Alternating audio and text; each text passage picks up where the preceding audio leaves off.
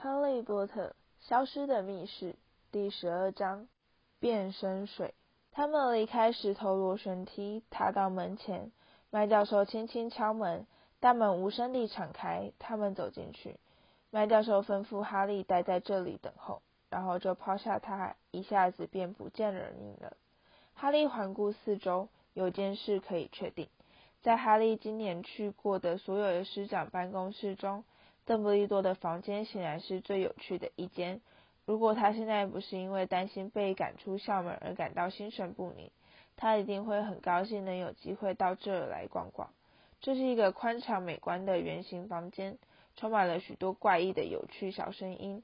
一张细角餐桌上摆了一些稀奇古怪的银色器具，他们在桌上不停滴溜溜地兜圈子，并噗呲噗呲地喷出许多小团烟雾。墙上挂满了过去历任校长与女校长们的画像，他们现在全都待在画框中打盹，并发出轻微的鼾声。另外还摆了一张有着爪状桌角的大书桌，而在书桌背后的架子上搁着一顶又脏又破的巫师帽，分类帽。哈利迟疑了一会儿，他先谨慎地朝墙上那些熟睡的男巫女巫们瞥了一眼，要是他趁现在把分类帽拿下来再戴一次，不至于会有什么坏处吧。他只是想弄清楚，只是想要确定。分类帽并没有把他分错地方，他静悄悄地绕过书桌，取下架上的分类帽，慢慢套到他的头上。这顶帽子太大了些，整个垂下来遮盖住他的眼睛，就跟他上次试戴时的情形完全一样。哈利凝视帽子黑暗的内部，静静等候。然后他耳边响起了一个细细的声音：“你在想什么，哈利波特？”“是的。”哈利喃喃说道。“很抱歉来麻烦你，我想要问，你想知道我有没有把你分错学院？”帽子精灵的接口：“没错。”“你的确是非常难以归类的一个案例，不过我还是坚持我原先的看法。”哈利的心雀跃不已。“你在史莱哲林会表现得很不错的。”哈利的心猛然地沉了下去，他一把抓住帽尖，把它扯了下来。他软趴趴地躺在他的手中，显得格外肮脏破烂。哈利把它放回架子，心里觉得很不舒服。“你错了！”他对着那顶不动并沉默的帽子大声喊道。他并没有任何反应。哈利退向后方，默默打量着他，然后他背后响起一阵好像嘴巴被封住的呜呜怪声，惊得他连忙转过身去。这里并不是只有他一个人，在门后一根金色旗木上站着一头看起来非常衰老的鸟，它的外表活像是一头毛被拔掉一半的火鸡。哈利望着它，而那只鸟也凶巴巴地回瞪，并再度发出它那古怪的呜呜啼声。哈利觉得它看起来好像病得很重，它的双眼暗淡无光，而就在哈利望着它的时候，它的尾巴又多掉了2根羽毛。哈利才不安地想到，现在好了，要是邓布利多的宠物鸟恰好选在只有他一个人在场的时候死翘翘，那他真的是跳到黄河都洗不清了。接着那只鸟就突然开始起火燃烧，哈利吓得大叫，连忙推到书桌后面。他慌乱地四处搜寻，想要找到一杯水来灭火，但却什么也没有。在这短短的时间中，那只鸟就变成了一团火球，他发出一声凄厉的尖叫，在转眼间化成一堆闷烧的灰烬。办公室的大门就在此时被推开，邓布利多走了进来，神情显得十分忧郁。“教授，”哈利屏息说道，“你的那只鸟，我完全不知道该怎么办，它就这样烧了起来。”哈利惊讶地发现，邓布利多竟然露出微笑。“也该差不多到时候了。”他说，“这几天它看起来糟透了，我一直劝它快点动身。”他望着哈利脸上的惊愕神情，忍不住咯咯轻笑。“佛克史是一只凤凰，哈利。凤凰在死亡时会化成火焰，然后再从灰烬中浴火重生。你看它。”哈利低下头来，正好看到一只皱巴巴的新生幼雏从灰烬中探出头来，它看起来就跟那只死掉的一样丑怪。“真可惜，你是在燃烧日见到它。”邓布利多坐在书桌后面说道，“她大部分时候都是很漂亮的，有着非常美丽的红金色羽毛，凤凰真的是非常迷人的生物，它们载得动非常沉重的东西，它们的眼泪可以治病，而且它们也是非常忠心的宠物。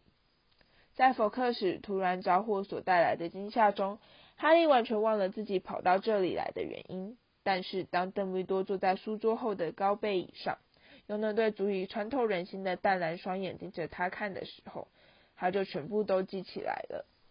邓布利多还来不及开口说话，办公室大门就被一股巨大的蛮力撞开，海格闯了进来，他的双眼散发出狂野的光芒，他的保暖头巾站巍巍地顶在凌乱的黑发上，而他的手中依然拎着那只死掉的雄鸡。不是哈利啊，邓布利多教授，海格焦急地说，在那个孩子被发现的前几秒钟，我还跟哈利说过话他绝对不可能有时间去做坏事啊，先生。邓布利多想开口说话，但海格却不住口地大吼大叫，并激动地挥舞手中的雄鸡，把鸡毛撒得到处都是。不可能是他啊，需要的话我可以到魔法部面前去发誓，给他作证。海格，你抓错人啦，先生，我知道哈利绝对不会。海格，邓布利多大声说，我并不认为哈利是攻击他们的凶手。哦，海格说，雄鸡软绵绵地垂下来贴在他的腿边。好吧，那我这就到外面去等校长。然后他就很不好意思地走了出去。你不认为是我，教授？哈利满怀希望地附送。邓布利多正忙着清理书桌上的鸡毛。是的，哈利，我认为不是你，邓布利多说，但他的神情又变得十分忧郁。不过我还是想要跟你谈一谈。邓布利多一面思索，一面研究他十根长手指的指尖状况，而哈利紧张兮兮地等在一旁。我必须问你，哈利，你有没有事情想要跟我说？他和蔼地说，任何事都行。哈利不晓得该说些什么，他想到了马粪的话，下一个就轮到你了，马种，还有那锅在爱哭鬼麦朵的洗手间里慢慢熬煮的变身水。然后他想到了他曾听到过2次的无形嗓音，并记起荣恩当时曾说，即使是在魔法世界里听到别人听不见的声音，也不能算是一个好征兆。他同时也想到了那些关于他的闲言闲语，还有他自己那与日俱增的恐惧，担心他与萨拉扎史莱哲林之间或许真有某种关联。没有，哈利说，什么也没有，教授。贾斯汀与差点没头的尼克双双遭受攻击的惨剧，使得原先的紧张不安变成真正的恐慌。奇怪的是，差点没头的尼克的命运似乎最能引起大家的关切与忧虑。什么东西才可能把幽灵变成了复得性？大家不解地互相询问，是什么样的恐怖力量才有办法去伤害一个已经死掉的人？另外，校园中也刮起一阵抢着预定霍格华兹特快车车位的热潮，大家都希望能回家去过个平安的圣诞假期。照这个速度看来，最后大概只有我们会留下来过节，荣恩对哈利及妙丽说，我们、马粪还有克拉和高尔，这可真是个愉快的假期啊。不管马粪做什么，全都有样学样的克拉和高尔同样也登记要留下来过节。但哈利很高兴大部分的人都会离开学校，他已经厌倦了人们在走廊碰到他时，老师兜个大圈子远远地绕过去，就好像他随时都会长出獠牙或是喷射剧毒什么的。他也厌倦了在他经过时人们的嗡嗡耳语、指指点点以及恐惧的嘘声。不过弗雷和乔治倒觉得这整件事非常好玩，他们老师一溜烟地跑过来，在哈利前面踏着军步替他开路，嘴里还大声嚷着，快让位给史莱德林的传人啊，超级邪恶的巫师就要在此通过啦。派西对他们这种行径非常不以为然，这可不是一件可以拿来开玩笑的事，他冷冷地说。哦，不要挡路，派西，弗雷说，哈利现在有急事要办。没错，他得赶去密室和他那长着獠牙的仆人喝下午茶呢，乔治说完就放声大笑。金妮也觉得这一点也不有趣。哦，不要，他哭喊道，就是每当弗雷大声询问哈利谁是他下一个攻击目标，或是乔治假装用一大半蒜片驱赶哈利时，经理所会出现的必然反应。哈利一点也不在意，其实这样还让他心里觉得舒服一些，这表示弗雷和乔治至少还觉得把他当作史莱哲林传人这件事相当荒唐可笑。不过他们的搞笑举动似乎激怒了拽哥马粪，他每次看到双胞胎的表演时，脸色就会变得越来越难看。就是因为他恨不得能大声宣告他才是真正的传人，荣恩故作内行地推断。你也知道，只要有人在任何地方胜过他，他就会恨得要死。他干了那么多龌龊的勾当，结果名声却全都落到你的身上。这种情形不会维持太久的，苗栗用一种满意的语气说，变身水快要完成了，现在我们马上就可以从他嘴里套出实话了。学期终于宣告结束，而一种跟户外积雪一样深的寂静完全笼罩住整座城堡。哈利发现，这不但没有让他感到沮丧，反而还使他心里充满了安详宁静。同时他也很高兴能跟妙丽及卫斯理家人一同接管整座格莱芬多塔，这表示他们玩爆炸牌时不会再引起别人抗议，而且还可以私下练习决斗招数。弗雷、乔治和金妮不想跟卫斯理夫妇到埃及去看比尔，因此也决定留在学校过节。派西很看不惯他们这些他所谓的孩子气举动，所以他待在格莱芬多交易厅里的时间并不多。他曾经傲慢地对他们表示，他之所以选择在学校过圣诞节，只是因为身为级长的他在学校有难的时候，有责任留下来替师长们分忧。圣诞节早晨来临时，户外是一片白茫茫的冰雪世界。独自占据整间寝室的荣恩和哈利在一大早就被妙丽给吵醒。他走进他们寝室时，早已穿戴整齐，手上抱着要送给他们两人的圣诞礼物。起床，他大声说，顺手把窗帘拉开。妙丽，你不能进到这里来呀，荣恩说，伸手挡住炫目的光线。祝你圣诞快乐，妙丽说，扔给他一份礼物。我在1个钟头前就起床，跑去在药水里多加了一些草精灵，药水已经完成了。哈利坐了起来，立刻变得非常清醒。你确定？非常确定，妙丽说，她把灰鼠斑斑推到一旁，挪出空位坐到哈利的四柱大床边。我们如果要采取行动的话，我认为今晚会是最恰当的时机。就在此时，黑妹从窗口飞了进来，她的嘴里叼着一个非常小的包裹。哈喽，在他飞落到哈利床上时，哈利忍不住高兴地说，你现在终于肯理我啦。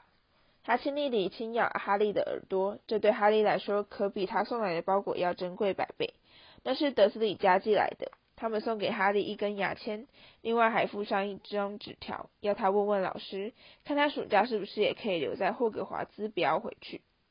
哈利其他的圣诞礼物就令人满意多了，海格送给他一大罐蜜糖。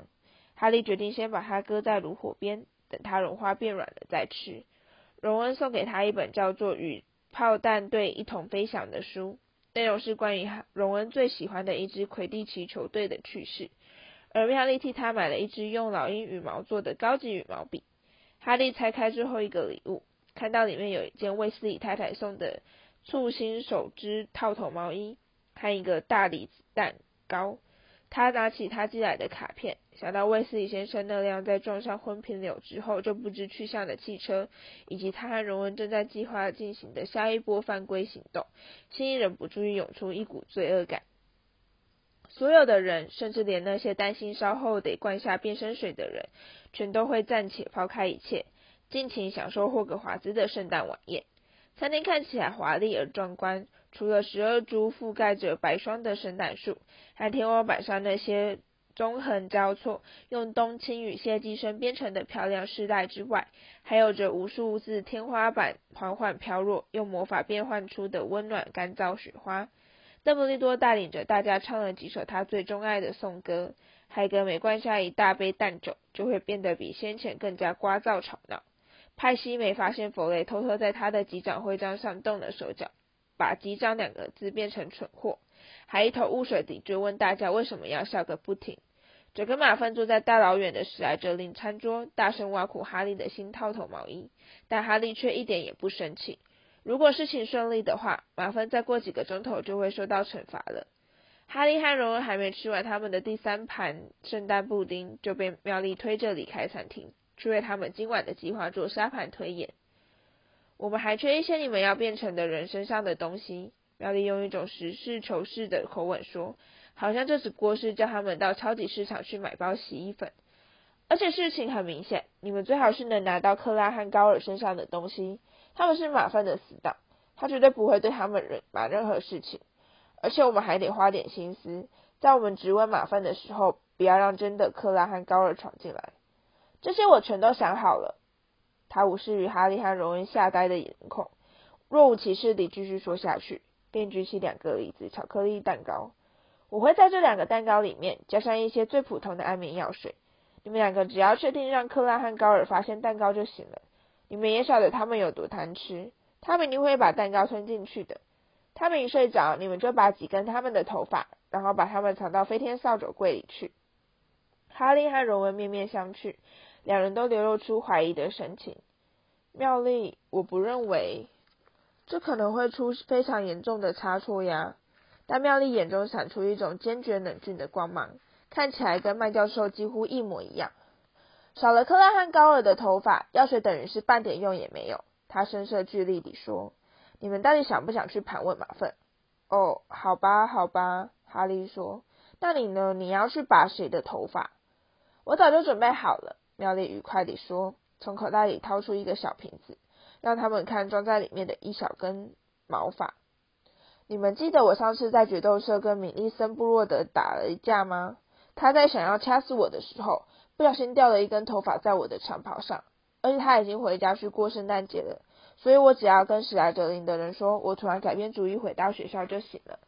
当妙丽匆匆赶去爱哭鬼麦朵洗手间再次检查药水时，荣恩带着一脸被判死刑的表情望着哈利。你听过比这更容易出差错的计划吗？但哈利和荣恩却惊讶万分地发现，这个计划的第一阶段竟然就像妙丽说的一样顺利。他们在圣诞节茶会之后就埋伏在空荡荡的入口大厅，等待克拉和高尔。这两个贪吃鬼现在还在餐厅里大吃大嚼，急着把第四盘乳脂松糕全都塞进肚子里去。哈利已经把巧克力蛋糕搁到了楼梯扶手上，在瞥见克拉和高尔快要从餐厅走出来时，哈利和荣恩就赶紧躲到了大门边的盔甲后面藏好。你们怎么会那么笨啊？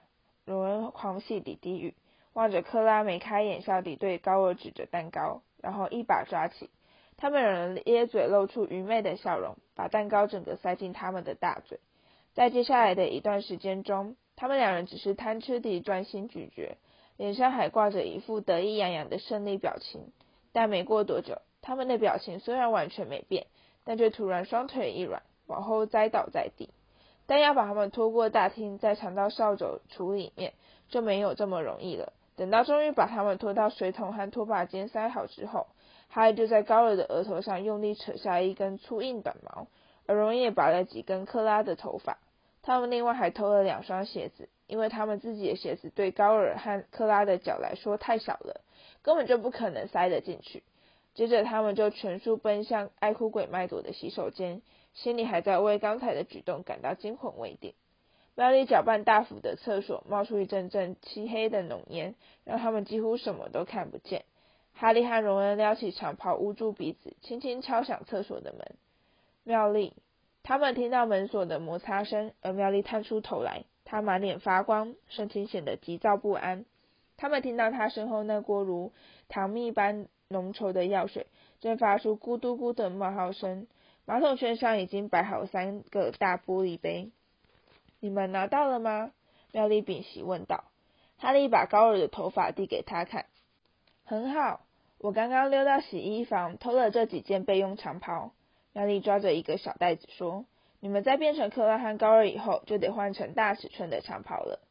他们三人低头望着大釜，靠近些看，这锅药水就像是一大滩微微冒泡的浓稠黑泥。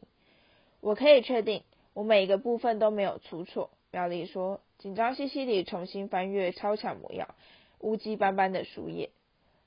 照书上的说法，好像是应该在我们把它喝下去以后，再过一整个钟头的时间才会恢复原形。现在该怎么做？荣恩轻声问道。我们先把它分别装进3个玻璃杯，然后再加进头发。妙丽用勺子把大团大团的魔药舀进每一个玻璃杯，然后她用颤抖的手摇动瓶子，把米利森布洛德的头发倒进第一个玻璃杯。魔药发出像水壶烧开似的响亮嘶声，并疯狂地连连冒泡，在转眼间它就变成了一种恶心的黄色。米利森布洛德精油。荣恩满脸嫌弃地盯着那杯魔药，我敢说这味道一定很恶心。把你们的也加进去吧，妙丽说。哈利把高尔的头发扔进中间的玻璃杯，而荣恩也把克拉的毛发放进最后一个杯子里面。2个杯子同时开始冒泡并发出嘶声，高尔那杯变成像鼻脓般的土黄色，而克拉那杯则是一种非常深的暗褐色。等一下，哈利喝道，提醒正准备伸手拿杯子的荣恩和妙丽，我们最好别在这里喝。等到我们变成克拉和高尔以后，这里根本就塞不下我们。况且米利森布洛德也不是什么苗条的绿仙。说的有理，荣恩说，并把门打开。我们一人一间好了。哈利小心翼翼地端着他的变身水，生怕泼出了一小滴，慢慢移进中间的厕所。准备好了吗？他喊道。准备好了，荣恩和妙丽的声音打到。1、2、3。哈利捏住鼻子，狂吞了2大口，把魔药全都灌进肚子里去。它的味道有点像是煮了太久的包心菜。他的肚子立刻感到一阵剧痛，就好像他刚才吞的是一堆活蛇。他弯腰抱住肚子，心里想着不知道待会儿会不会想吐。然后一股烧灼感自他的胃部迅速蔓延至他的手指与脚趾间。接下来，当他趴在地上喘气的时候，体内突然出现一种恐怖的融化感。他全身皮肤都像热辣似的波波冒泡，而他的手掌就这样活生生地在他眼前开始膨胀，手指变粗，指甲拓宽，指关节像螺栓似的高高凸起。他的肩膀痛苦地往两边拉扯延伸，而额前的刺痛告诉他，那里有粗硬的短发垂下来搭在他的眉毛上。他的长袍就像被撑破的筒子似的，在他胸膛夹后边宽时崩出了破洞。脚上那双至少小了4个尺寸的鞋子让他痛得死去活来。一切忽然在瞬间结束，就像开始时一般突然。哈利趴在冰冷的石头地板上，倾听麦朵在最后一间厕所里发出像念经似的愠怒咕哝声。他费了好大的劲才踢掉鞋子站了起来，所以这就是当高尔的感觉了。他用颤抖的大手脱掉现在只及脚踝的旧长袍，换上妙丽偷来的衣服，再穿上高尔像船一样的大鞋。他伸手想要拨开眉前的乱发，但却只摸到额上一片铁丝般的粗短硬毛。然后他才发现，他的眼睛让他视线变得模糊。高尔显然并没有近视，他取下眼镜，扬声喊道：“你们2个好了吗？”他的嘴里发出高尔暗哑的嗓音。好了，他听到右手边传来克拉低沉的咕噜声。哈利打开门，走到布满裂痕的镜子前。高尔用一对凹陷无神的眼睛回望着他，他抓抓耳朵，高尔也同样照做。荣恩的门敞开，他们互相凝视，除了看起来有点苍白和吃惊之外，从那马桶盖似的发型到那双像人猿般的长手臂，眼前的荣恩简直就跟克拉一模一样。这真是令人不敢相信，荣恩说。走到镜子前，按按克拉的塌鼻子。不敢相信。我们该走了，哈利说，松开紧箍住高尔肥厚手腕的表带。我们还得先找到10来9零的交易厅。我只希望我们可以找到人根。荣恩一直在目不转睛地望着哈利，而他忍不住开口说：“你不晓得看到高尔在思考，那种感觉有多诡异。”他用力捶妙丽的门：“快点，我们得走了。”一个又高又尖的嗓音答道：“我想我还是别去好了，你们走吧，不要管我。”妙丽，我们知道米利森布洛德长得很丑，可是不会有人晓得那是你啦。不，我是说真的，我想我还是别去的好，你们2个快走吧，不要再浪费时间了。哈利满脸困惑地望着荣恩。这样就比较像高尔了，荣恩说，每次老师把他叫起来问问题时，他就是这种表情。妙丽，你没事吧？哈利扬声问道。没事，我没事，快走吧。那我们待会再来找你，好吗？他说。哈利和荣恩小心翼翼地打开洗手间大门，先确定附近没有人在，才悄悄溜出门外，出发上路。你的手不要这样晃个不停，哈利低声叮嘱荣恩。啊？科拉的手都是紧贴着身体，看起来有点僵硬。像这样吗？没错，好多了。他们走下大理石阶梯，他们现在最需要的就是找到一个史莱哲林学生，好跟着他一起走到史莱哲林的交易厅，但却偏偏一个人也看不到。现在该怎么办？哈利轻声询问。我记得史莱哲林学生都是从那里走上来吃早餐。荣恩指着通往地窖的入口说。他话才刚说完，一个长卷发女孩就从地窖入口走了出来。对不起，荣恩快步赶到他面前说，我们忘了该怎么走到我们的交易厅。你说什么？女孩板着脸答道。我们的交易厅？我是雷文克劳的学生。他往前走去，途中还疑心地回过头来望着他们。哈利和荣恩赶紧沿着石梯走向黑暗的地窖。克拉和高尔的大脚重重撞击地面，使他们的脚步声显得格外响亮，而他们不禁开始感到事情并没有他们想象中那么容易。迷宫般的迂回甬道中完全看不到一个人影，他们不断向前走去，逐渐深入学校的地理世界。每隔几分钟就低头看看表，检查他们究竟还剩下多少时间。在阻止前进的一刻中，而他们两人都开始感到绝望时，他们终于听到前方出现了一阵骚动。哈，荣恩兴奋地说，现在总算碰到一个史莱哲林学生了。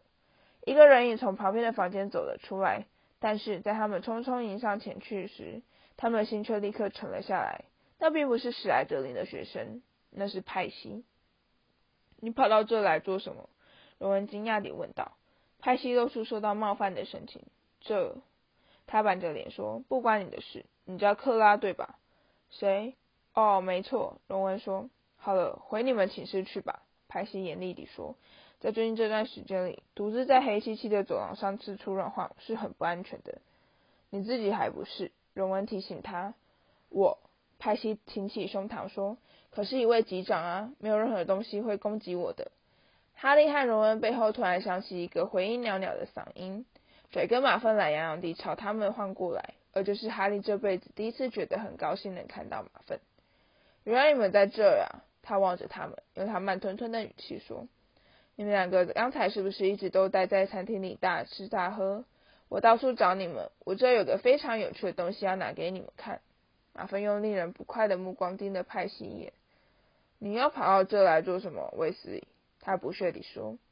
派西显然受到了侮辱。你必须对学校的级长表现出起码的敬意，他说。我不喜欢你的态度。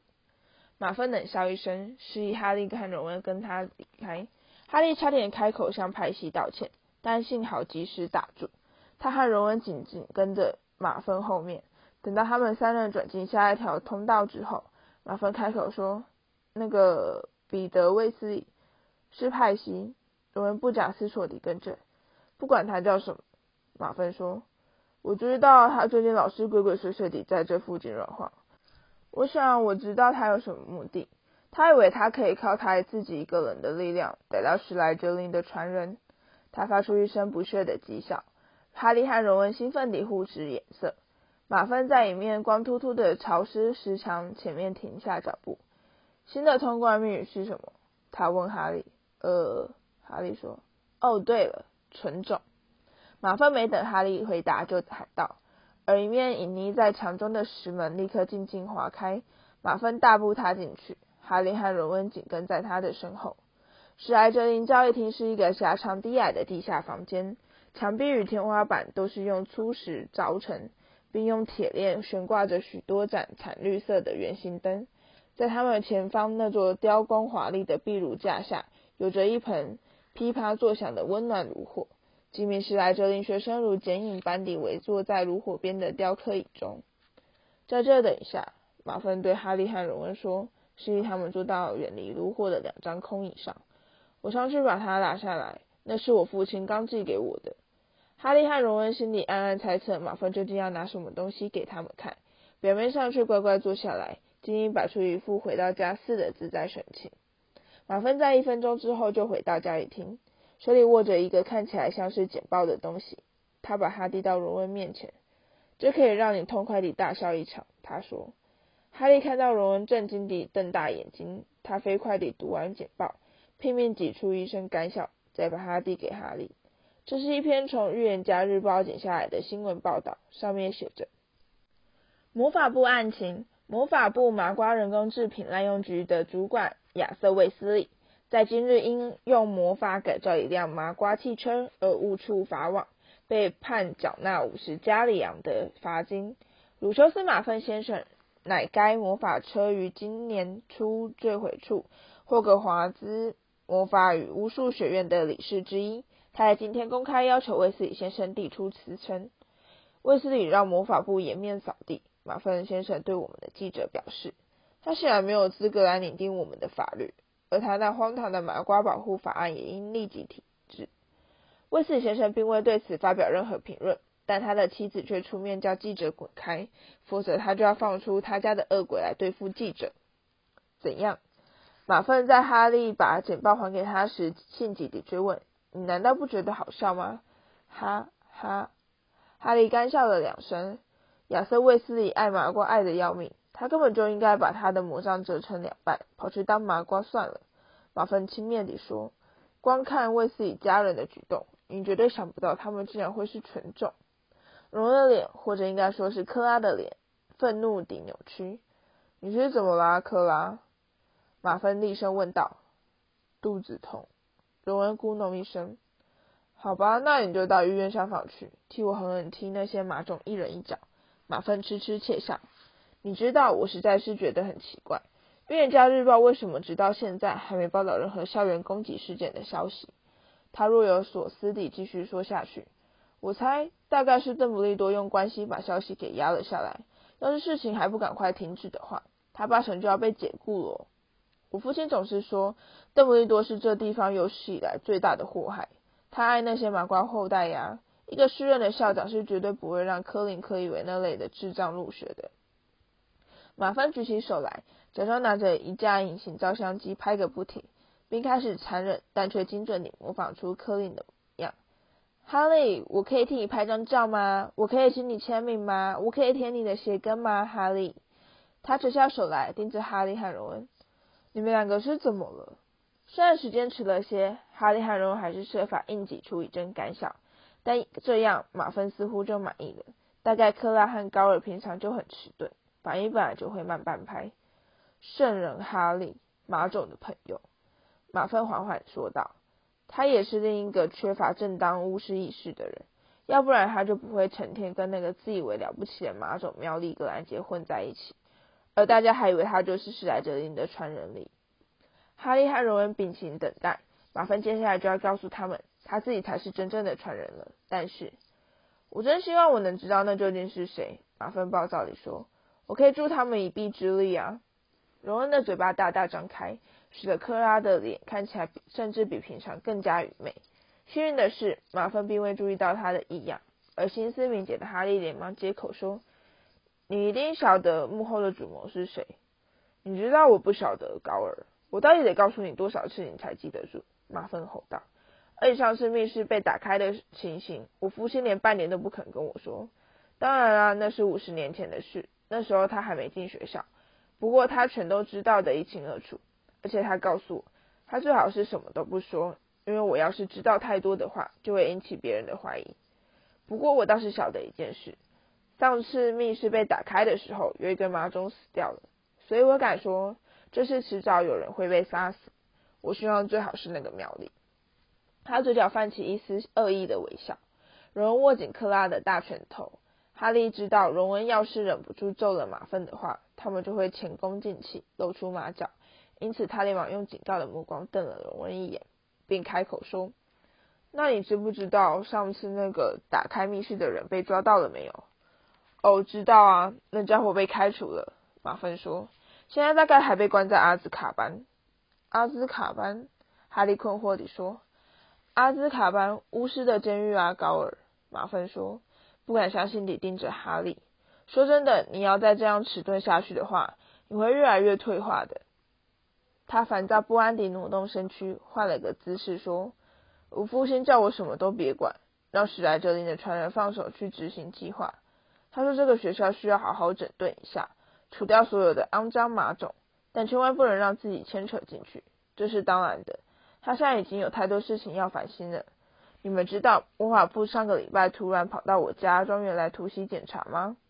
哈利努力在高尔努顿的面孔上挤出一个关心的表情。就是这样，马芬说，幸运的是他们没找到多少东西。我父亲有一些非常珍贵的黑魔法收藏品，幸好我们家客厅底板下也藏了一个自己的密室。呵，荣恩说。马芬转头望着他，哈利同样也盯着他看。荣恩的脸涨得通红，甚至连他的头发也开始泛红，他的鼻子同样也在慢慢变长。他们的时间到了，荣恩正在变回他自己，而根据荣恩突然抛给哈利的惊骇眼神，他知道他自己必然也是一样。他们两人同时跳了起来。得去要些肚子痛的药吃，荣恩咕哝一声，未再多做解释，就快步冲过史莱哲林的交易厅，扑向石墙出口，沿着通道向前狂奔。他们心里存着万一的希望，暗暗祈祷马芬不要发现事情不太对劲。哈利可以感觉到他的双脚在高二的大雪中滑来滑去，而在身材缩回原状之后，他得提起长袍才不至于被绊倒。他们乒乒乓乓地跑上楼，踏进漆黑的入口大厅，听到他们关克拉和高尔的扫帚处理传出闷闷的撞击声。他们把两双大鞋留在扫帚出门口，就穿着袜子全速冲上大理石阶梯，奔向爱哭鬼麦朵的洗手间。好吧，其实这也不能算是完全浪费时间，荣恩喘着气说，顺手带上洗手间的大门。我知道我们是还没有找到凶手，不过我明天就要写信给我爸，叫他去检查一下马芬家客厅的地板。哈利走到布满裂痕的镜子前，检查自己的面孔，他已经完全恢复正常了。他戴上眼镜，而荣恩用力捶着妙丽藏身的厕所大门。妙丽，出来吧，我们有好多事情要跟你说。走开！妙丽尖叫。哈利和荣恩面面相觑。怎么啦？荣恩说。你现在一定已经恢复原形了嘛？我们都……但爱哭鬼麦朵冷不防地从厕所门上冒了出来，哈利从来没看到他这么高兴过。哇，你们等着看吧，他说，实在是太恐怖了。他们听到门锁弹开的声音，而妙丽用长袍罩住头，哭着走了出来。这是干什么？荣恩狐疑地说，莫非你脸上还留着米利森的鼻子？妙丽放下长袍，而荣恩惊得往后栽进了水槽里。他的脸上覆盖着一层黑色的毛皮，他的眼睛变成了黄色，发丛中冒出两只又长又尖的耳朵。那是一根猫毛，他哭喊道，米利森一定有养猫，而且这种魔药是不能拿来做动物变身用的。啊哦，荣恩说，大家一定会用很难听的话来嘲笑你哟。麦朵快乐地说。没事的，妙丽，哈利连忙说，我们现在就带你去医院厢房，庞瑞夫人上来不会问太多问题。他们花了很长的一段时间又劝又哄，才好不容易让妙丽离开洗手间。爱哭鬼麦朵用一阵发自内心的哄笑声催促他们赶紧上路。快去让大家瞧瞧你长出了一条尾巴。